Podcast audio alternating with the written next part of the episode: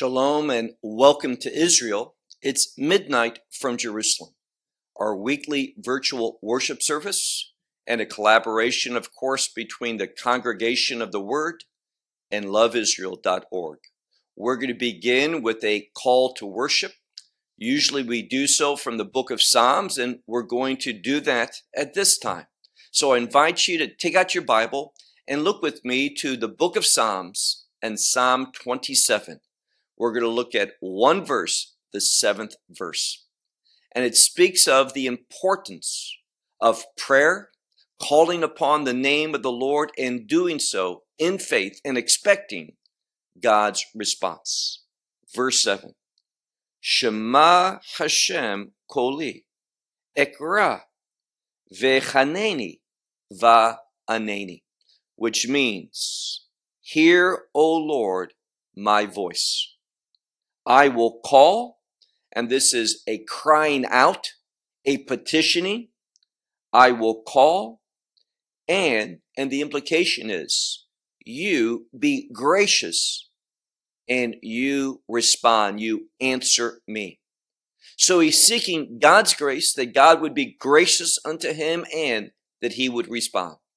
And let me encourage you that when we call upon the name of the Lord, God hears, God will be gracious and God will respond in a way that restores us. And one of the last things that we're going to see in our study this evening is how God does indeed bring about a restoration, a renewal, a healing to his people. And we're going to see how he does it in a very, very unique way. So with that said, let's turn to another place in the Tanakh, the book of Deuteronomy, the book of Deuteronomy and chapter 6 for the Shema, word says, Shema Yisrael, Adonai Eloheinu, Adonai Echad. V'ahavta et Adonai Elohecha b'kol levavcha u'v'kol nafshecha u'v'kol meodecha. Ve'hayu hadvarim ha'ele asher anoki mitzvacha hayom al levavecha. ושננתם לבניך, ודיברתם בם בשבתך, בביתך ובלכתך בדרך, ושכבך וקומך, וקשרתם לעוד על ידיך, והיו לטוטפות בין עניך, וכתבתם על מזוזות ביתך ובשעריך. And now, let us move into a time of prayer. O Lord our God, we exalt your name we glorify you. We praise you. We, we give you thanks. For you are God worthy of all these things and more. Lord, we know that you have looked kindly upon your creation, that you have saw our hurt, our sickness, our sin, all these things that are apart from what you have planned and desire and that you have sent your only begotten Son, Yeshua HaMashiach, into this world in order that we could be restored, that we could be healed, that we could be forgiven, and that we could become a new creation in Him. And for this, we thank you. For this, we praise you. We give you honor and glory. That your love you demonstrated to us while we were in sin, without hope and loss, you changed us by giving us new life, eternal life, and causing us to become that new creation in Messiah Yeshua. We thank you for his blood that brings about all of these changes, that gives us eternal redemption and a hope that will not disappoint. Lord, we pray tonight for those who are sick, those who are in need of healing, those who are hurting, those who are struggling, whatever it might be, we know that, that your help is sufficient. Lord, we pray that you would use us as you have ministering angels. We pray that you would use us to do your work, that you would empower us, that you would give us insight, that you would give us knowledge, that you would guide us so that we can be a blessing to others, that we can do what you have called us to do. Lord, we pray for a spirit of humility, a spirit of, of submissiveness to fill our souls, that we might walk not in arrogancy, not in the pride that you hate, but Father God, understanding ourselves as you see us, knowing that we are simply dirt that you have turned into something that you can use to reflect your image, your glory, your purposes, your will in this world. And we thank you, Father, for the gift of life and eternal life, for being transformed and being your servants. Lord, all these things we pray in the blessed name of Messiah Yeshua. Amen. When we look at the Apostle Paul, he was a man of great faith, not just faith in regard to what God has promised, but also faith in what a person who is totally surrendered to the truth of God can accomplish. Paul had high expectations that God can use individuals to do his work and can bring change, a great change in this world. So let me ask you, do you want to be a source of change, not just in your life, but in your family, in your community, and even beyond? What is so exciting about the book that we're studying, First Timothy, is that here in this book, God reveals through what he inspired Paul to write down principles, truth, many words of, of instruction in order that we will do things that are supernatural, that there will be a transformation in our life and where we go, that we're called to have a great influence. And what he shares with Timothy are the principles, the truth, in order to accomplish that. So let's begin. Take out your Bible and look with me to 1 Timothy chapter 4. Now, again, in these verses that we're going to be looking at this evening, we see instructions, we see an emphasis upon doctrine, the truth of God, what the scripture reveals. And it's only when we apply these things properly to our life in faith, in submissiveness, with an expectation that God's going to move in light of these things, then we're going to be individuals that are going to be instruments of change and that we're going to see a glorious change, a godly change, a righteous change, a holy change in, in where we are. We're called to have an influence.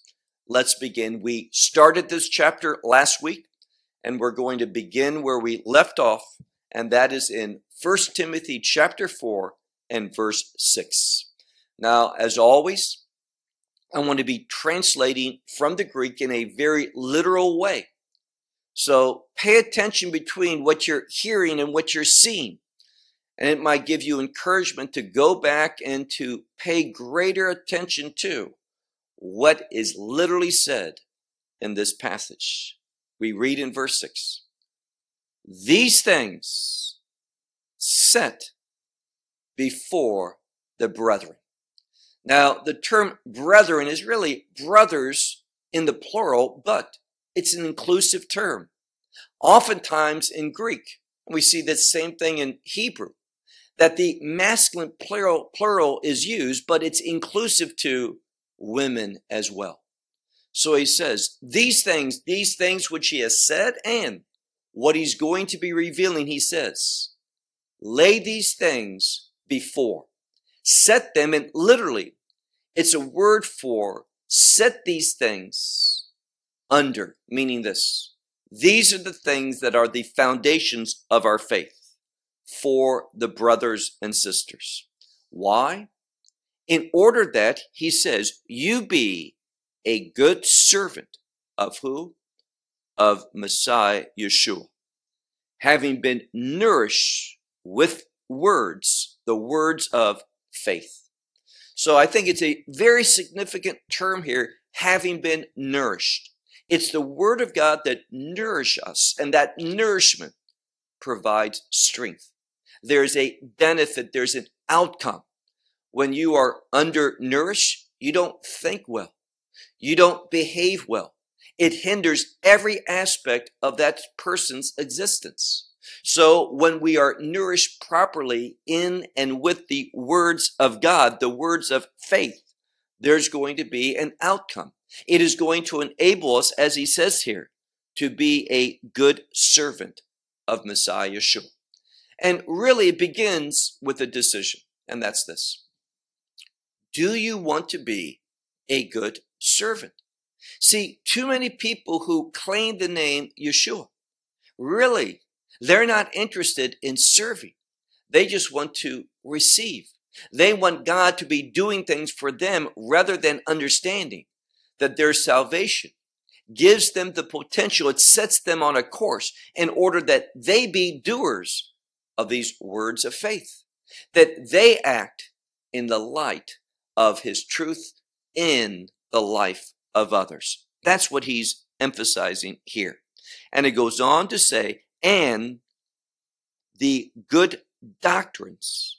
So it says here that one of the things, and we see a correlation between how the scripture is set up, between good doctrines, the good teachings, and being a good servant. These two things go together. And then he tells us also that we follow these things. Following, he says, you follow them closely. So this means that, that, that Timothy is called to give great attention, that you follow after these things closely, with, with great concern, with great emphasis in your life. Now look at verse 2. But the, and it's talking about those things that are, are profane. And what it is, is those things that it's better not to embark in, meaning have no relationship with these things. So the things which are profane that you ought to stay away from, he says. But the profane and uses the word myth, and the, the word that describes it is a word that describes an older woman. So an old woman's tale is what it's speaking about here. He says these things, and he uses a strong word. He says, refuse, reject, do not have anything to do with them, in other words. So the good doctrine, those things that nourish, those things that are based upon the truth of God, he says these things that you need to be nourished in and that you need to, to, to walk closely following after them. But in contrast to that, and that's why we have the particle de to show in conflict with this, that which is profane, old wives' tale, these things you refer, refrain from. But, second part of verse 7, but train yourself for godliness or with godliness. And this all comes out to one purpose. That word for godliness deals with a, a righteous behavior, something that manifests the attributes, the character of God as only the Spirit of God will allow. So we need to, in short, what he's saying is be very careful and what you are, are placing within you spiritually. What is the food that you are consumption, consuming? Is it the word of nourishment from the words of faith, or is it nothing more than myths and legends? And one of the problems that we see in Judaism, and we see this same thing happening within Christianity, is that there is a growing emphasis upon what I would call fabricated testimony. Things that, that people are saying that I don't believe are true whatsoever. All of these uh, experiences that people say, oh, they died and they went to hell, or they died or were close to death and they were taken to heaven for a moment and they come back with some message. These things are what he's talking about. These tales, these myths, stay away from them. What we should be nourished upon are the words of faith from scripture. Now, does that mean that testimony doesn't have a place? No, testimony can be powerful, but you need to pay attention to the one who's testifying, who they're associating with, and how that testimony is being used.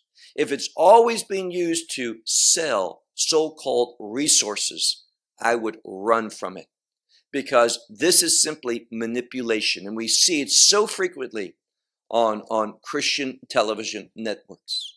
These testimonies now buy this resource, buy this book, buy these CDs and such, so that you can, whatever, not of godliness. Move on. He says in verse, verse 8, for bodily exercise is of a little benefit. So it has a benefit, but it's a little benefit. But he goes on to say, but godliness, it says, with all is beneficial. And the importance is this, that physical exercise, it has a benefit in a small way. But godliness, when it's exercised, it has a benefit in every aspect, in all ways. That's what he's saying here. And then he talks about holding the promise of, of life, this present life, and that one which is coming. So when we exercise godliness, it has a benefit now in this present life and in the life that's coming, those things that are in the future. It prepares us for what we will experience both in this world and in the kingdom of God. So it's not that bodily exercise is of no value. It's of little value in comparison to godliness.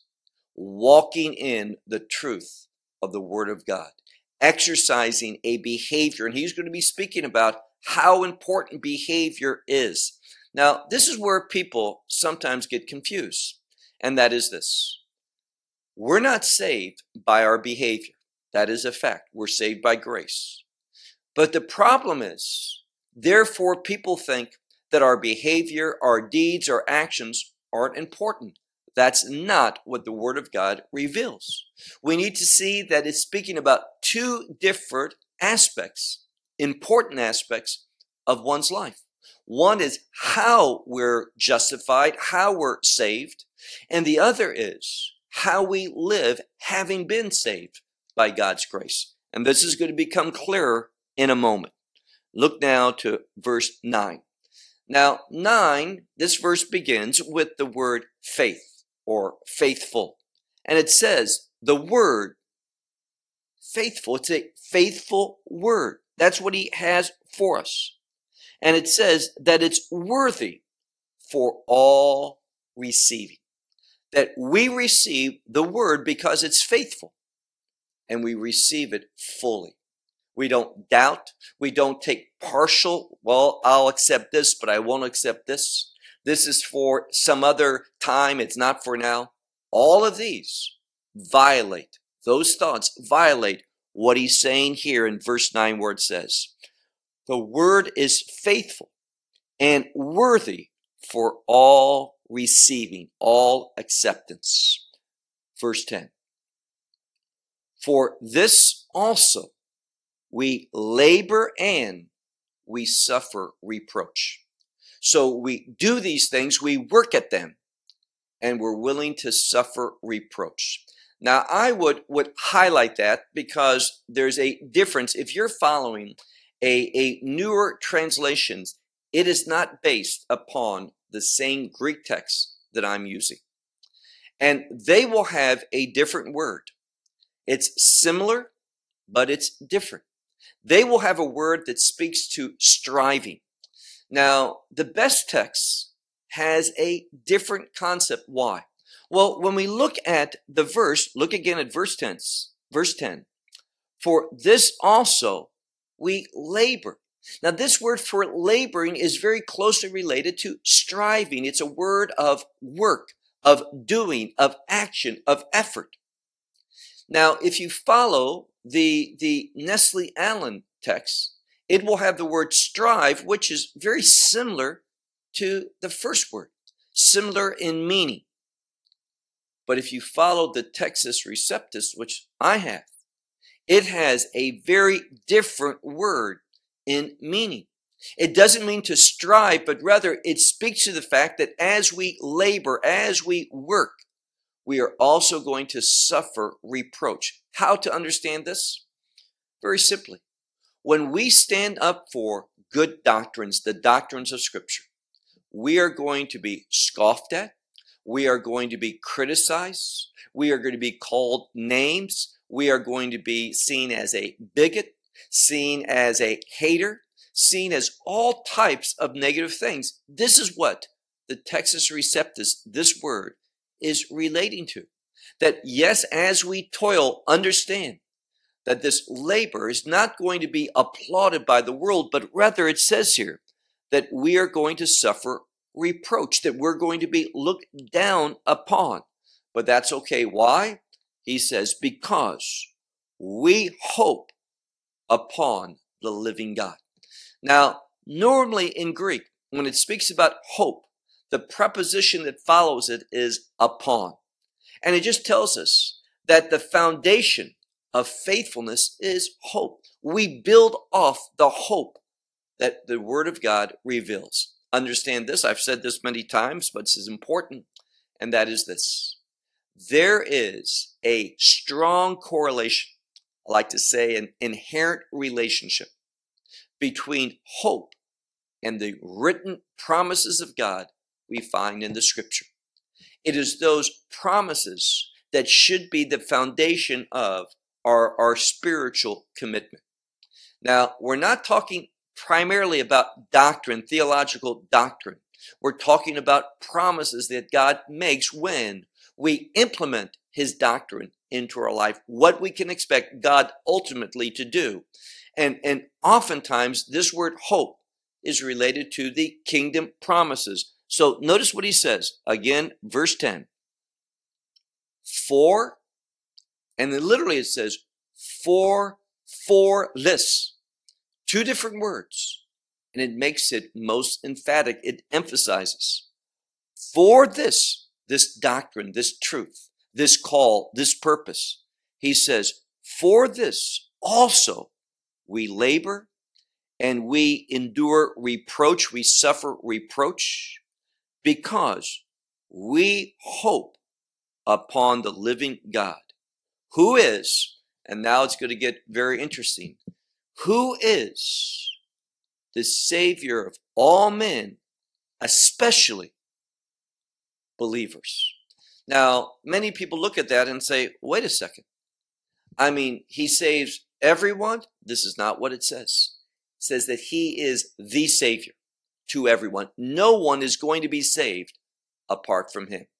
He came and did the work, and this challenges one of the doctrines of Reformed theology, and I'm speaking about Calvinism. Calvinism speaks of, and they even use the wrong term, because when we look at Messiah, he did not come simply to atone, but rather more than that, he came to redeem. And there is a huge difference between these two concepts. Atonement is a covering. Atonement does not remove one's guiltiness.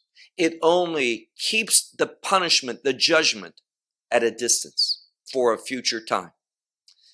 Redemption deals sufficiently, perfectly with that sin, removes it, erases it.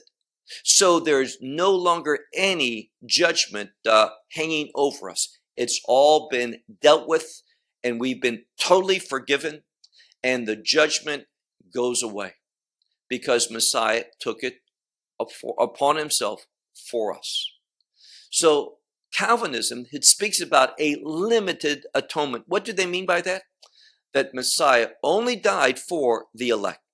His blood was never given for the, the individuals who would be lost. Now, there's many scriptures that speak against this, where it says, for example, in First John, where it says that he died not only for us, but for the world, for all the sins of the world. Very important. Of course, John 3:16. For God so loved the world, not just the elect, but the world, that he gave his only begotten son. And what this scripture is saying here, look again at the end of verse 10. Who is the savior of all men, meaning there is no other savior than God, God, Messiah Yeshua. But namely, he is going to be the savior in, in practice, in reality of who? The believers. He's the savior of humanity, but the only ones who's going to receive that salvation are believers. Verse 11. He says here that you are to, to command these things and also teach. Command them, meaning this. It's not a, a question of, of suggesting, wanting people to give them consideration. A very strong concept. He says, command these things and also, also teach. And then verse 12, we know that Timothy, he is not a novice, meaning he is not new to the faith. He is a mature believer, but he is still young. He has a youthfulness about him. And notice what Paul says to Timothy to encourage him. He says, verse 12, no one your youth, youthfulness, let despise. And the word here is to think down, a, a condemning. So he says, let no one condemn you because of, of your youth. But don't focus on what people are saying about you, but rather he says, but be, and this is a, an example, a pattern. So he says, don't focus upon what others are saying because you're a young man. He's a mature believer in faith. And he says, be an example, a pattern for believers in the word. So for those who believe in the word, you be an example of that. And to do so, and notice what's emphasized. How do you have that influence? How do you bring change in a situation? He's going to tell us in this verse. In my opinion, this verse is one of the most practical ones and insightful ones within all of this epistle. He says, be an example for believers in the word, in behavior, in love. It says here in the Textus Receptus, in spirit. I believe Nestle Aland uh, ignores that eliminates that. In love, in spirit, in faith, and in purity. Now, these things are foundation. Let's look at them again. He says, be an example for believers, to these believers in the word. Now, the word's mentioned first because it's the foundation. It is where we learn all the other things we're talking about. The next thing he speaks about is behavior. How do I know the right behavior? It's in the Word. Scripture reveals it to us. So he's emphasizing be this pattern, give this example. You live in a way that describes what faithfulness is all about, how to apply properly the Word of God to your life. And that's going to impact behavior. It is going to manifest love it is going to be done in the spirit. It is going to be a outcome of faithfulness and it's all going to manifest purity. Now, I want to talk a moment about this word purity. In the Hebrew Bible, we have two concepts, tameh and tahor. Tameh is impure, defiled. And of course, tahor would be purity. Now, how can we understand this in a practical sense? Because we all want God to move in our life, to do something to bring change. And the question is, is he going to do that? Well, it depends. When we are in a condition of impurity, defilement, what is that? We're not walking in truth.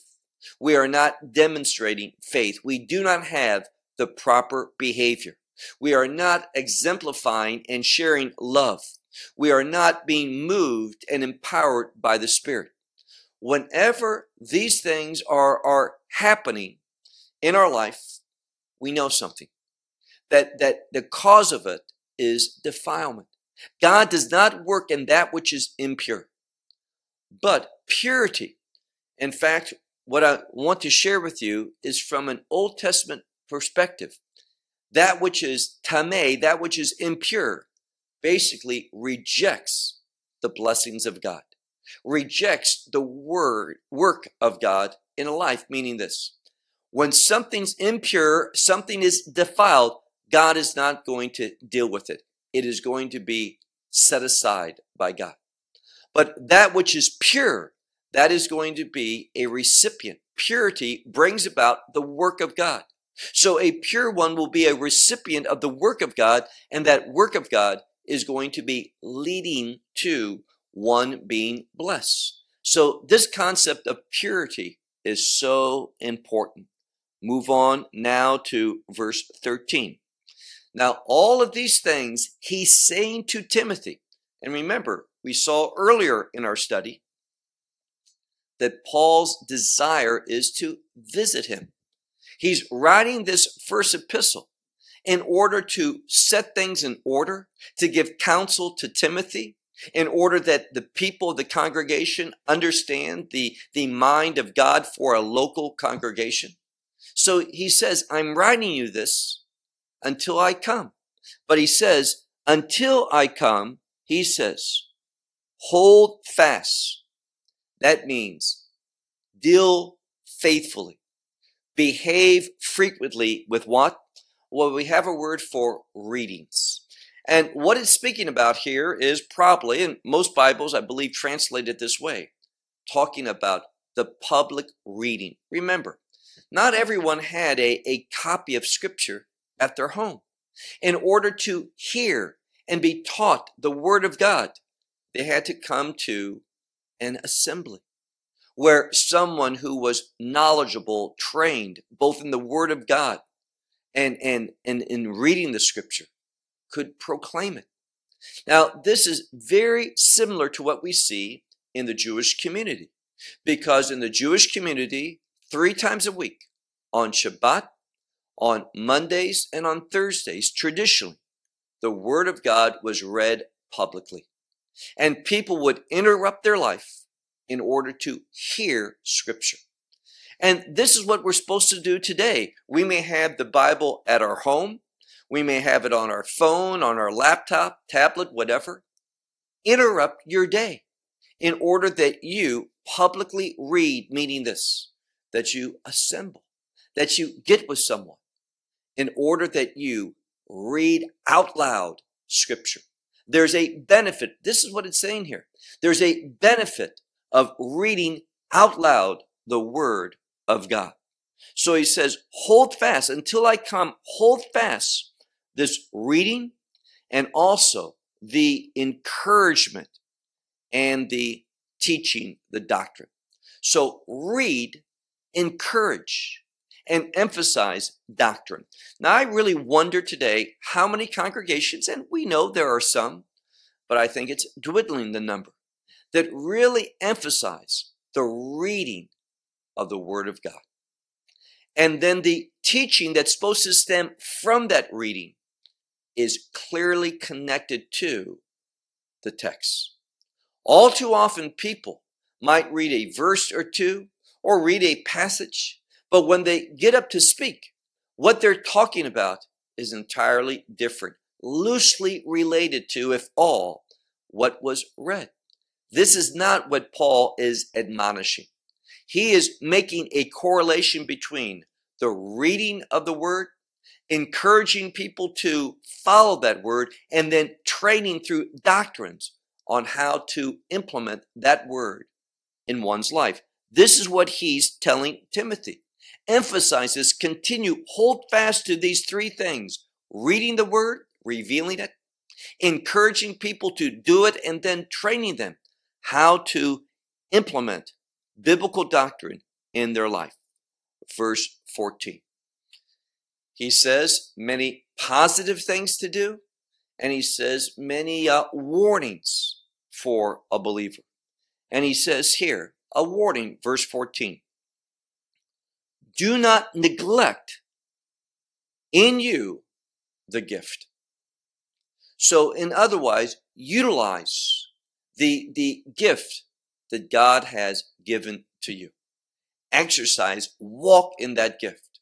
And he wants Timothy to know that this gift was given. He reminds him it came, it was given to you through prophecy with the laying on of hands of the elder, some will say the eldership. It's simply the word elder, singular, but it may in fact be, be referring to the body of elders. Now, what we find in this passage of scripture is that there is an emphasis upon utilizing the, the gift that God has given to, to a believer. And in this case, it was confirmed to Timothy by an elder or an elder board, an eldership. And it was, was given to him through the laying on of hands. Verse 15. These things, and I believe some translations might say meditate, it's a word of practice. Not just thinking, but, but doing. So I think it's better to translate verse 15, these things practice. Let them exist in you. So in you, these things are to exist. What things? All what, what, what Paul has been discipling Timothy with. Just don't emphasize a few of them. Just don't focus on the ones that, that are, are easiest or the ones that you tend to agree with. But he says, these things, and the implication is all of these things you practice. Let them exist in you.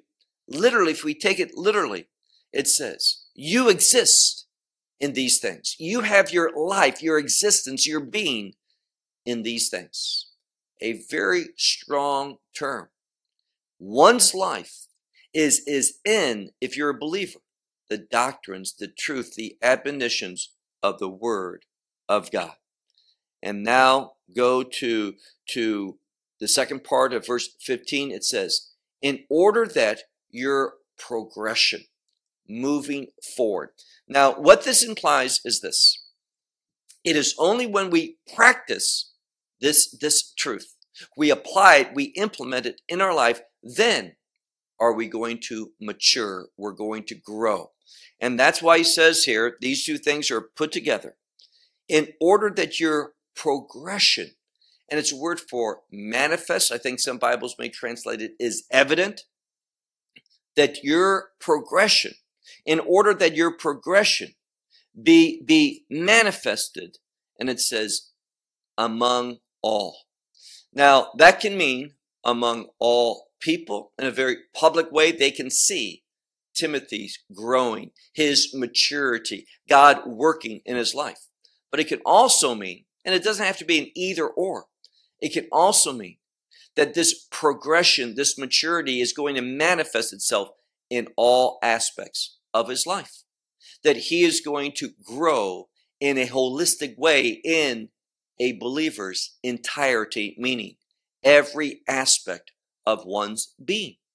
And this is what true faithfulness does. It brings all of the person under the authority of God. And that's really what, what, what Paul is striving for, for Timothy. That Timothy would be someone who brings every aspect of his life, every aspect of his very being under the authority of God's truth. Now, we could say under God himself, but we do that by submitting to his truth, by practicing, implementing in his life God's commands, his instructions for us. Well, let's move on to the last verse, verse 16, where he says, Guard yourself, hold fast, in other words. Now, it's a word which means to hold upon. So, however you want to translate it, take heed, hold on to yourself. Also, the teachings, meaning this guard yourself, take heed of yourselves. It is a term of warning. Now, this word is used frequently by Yeshua in regard to the last days where it says, take heed. It's a word which means to, to be perceptive, to understand the things of this world. And what I mean by that is to have discernment. And it's not an accident that we see him saying, no, take heed of yourself. Also, the teaching could be understood as the doctrines. Because it's when we apply doctrines, biblical doctrines to our life, the truth of scripture, then and only then are we going to have that discernment that we can keep ourselves. When we are ignoring biblical doctrine, not thinking that this is important, not emphasizing it properly, not, not submitting to it, what happens is we're not going to be able to guard ourselves. In other words, when we do not walk in biblical truth, it will weaken ourselves spiritually. We will be easily manipulated by the enemy. We will not be able to hold fast. We will not be able to remain we will be worn down. So it's biblical truth that gives us strength. Now, let me just simply say, and this isn't emphatically seen in the text, but it's seen in the scripture, and that is this. One of the things that we're called to do against evil is to contend. Many scriptures speak about this contending for the faith, going to spiritual war. But understand, there's a time when we're not called to, to confront, but flee. And what's the difference? See, this is a huge biblical truth, and that's this. As long as I am, am contending, striving against, warring against that which is untrue, that which is against the, the doctrines of Scripture, when this is going on, we fight. But we need to have discernment because once one begins to experience, hear this carefully, temptation, he's not supposed to contend with temptation. We're supposed to flee temptation. So we're talking about two different things. See, many people, and why this is fresh to me is because I had done some counseling this week where an individual simply was struggling with something. And he felt the godly thing to do would be to remain and try to fight it. And he failed. So when it's temptation, as we see in the principle of Joseph in Egypt, flee, run away. But when we are contending against, against falsehood, we fight. So having discernment, knowing what is the proper response to fight or to flee, err, falsehood, we fight. Temptation, if we're undergoing temptation, we flee. Here he's talking about, about warring against those things that are contrary to truth. So he says, guard yourself, hold fast yourselves also to doctrine, to the teaching. And it says just that, the doctrine, the teaching. He says, remain with them. Don't separate yourself from doctrines. And, and this is such an important truth and one that's violated today because it's very simple to, to go up and do human counseling. This is taking on a large part of what should be biblically based preaching. What happens? We find that, the people who are supposed to be Bible teachers are going and they're getting books on counseling, things along uh, uh, self help, and they believe that this is going to make their teaching popular, Some have the best intent. They believe that this is going to make it very useful and practical to people. But here's the problem. We're not called to do that. Now, the Bible has truth in regard to counseling and principles in it. But if all we're doing is counseling, the person's going to be ill equipped to stand up against the enemy. No, what we see here is an emphasis on doctrine. And the problem today is that too many believers do not know the fundamental doctrines of the scripture. And because they lack knowing the doctrines, they do not have the capacity to exercise discernment. So they come into a situation, they don't have discernment, and they are led astray. They believe that which is false. It is biblical doctrine that gives us discernment to understand what is truth and what is false, what to speak against and what to, to accept. Without a knowledge of doctrine, you are not going to be able to contend. So we see in this passage, hold yourself fastly, take heed among yourself. And the implication is hold fast to the teaching remain with them. For this do, and this, when you're doing it, it also, notice what he says, saves yourself and the ones who are hearing you. Now, a lot of people have a problem. Wait, I thought Timothy was already saved. He is. This word is a very significant word. And this has caused a lot of people confusion. For example, a few weeks ago, we were talking about women in leadership. And, and someone sent me a teaching that a woman gave in conflict or contrasting what I said concerning women in leadership, women teaching over men, preaching. And they took issue with the scripture that says she will be saved by childbirth.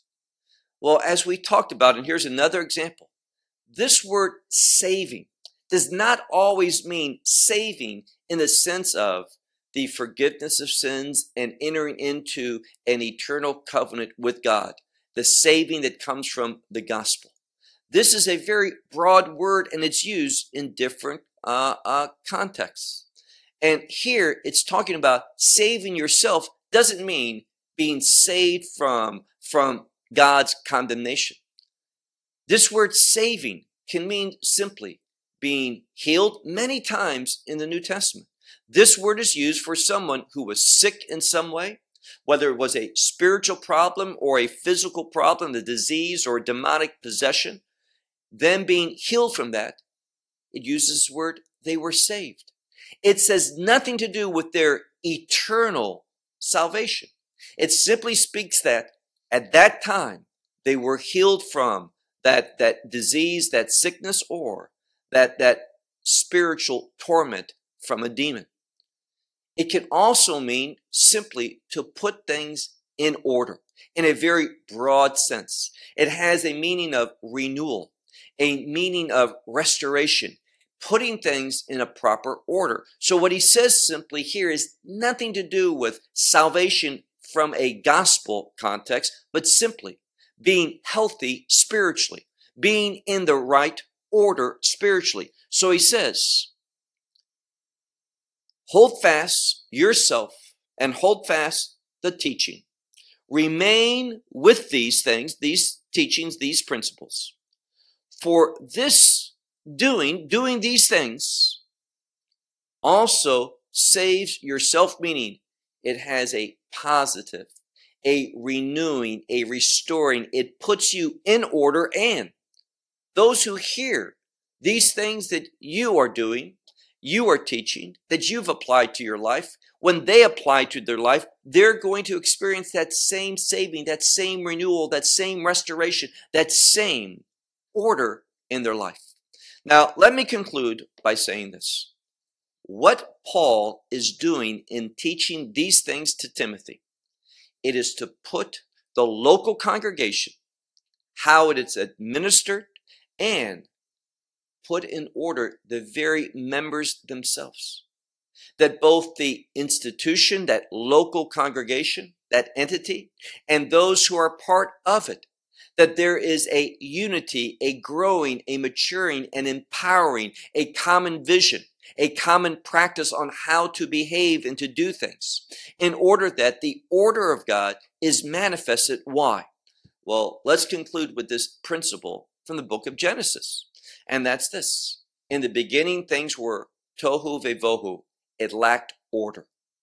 That word can mean chaos.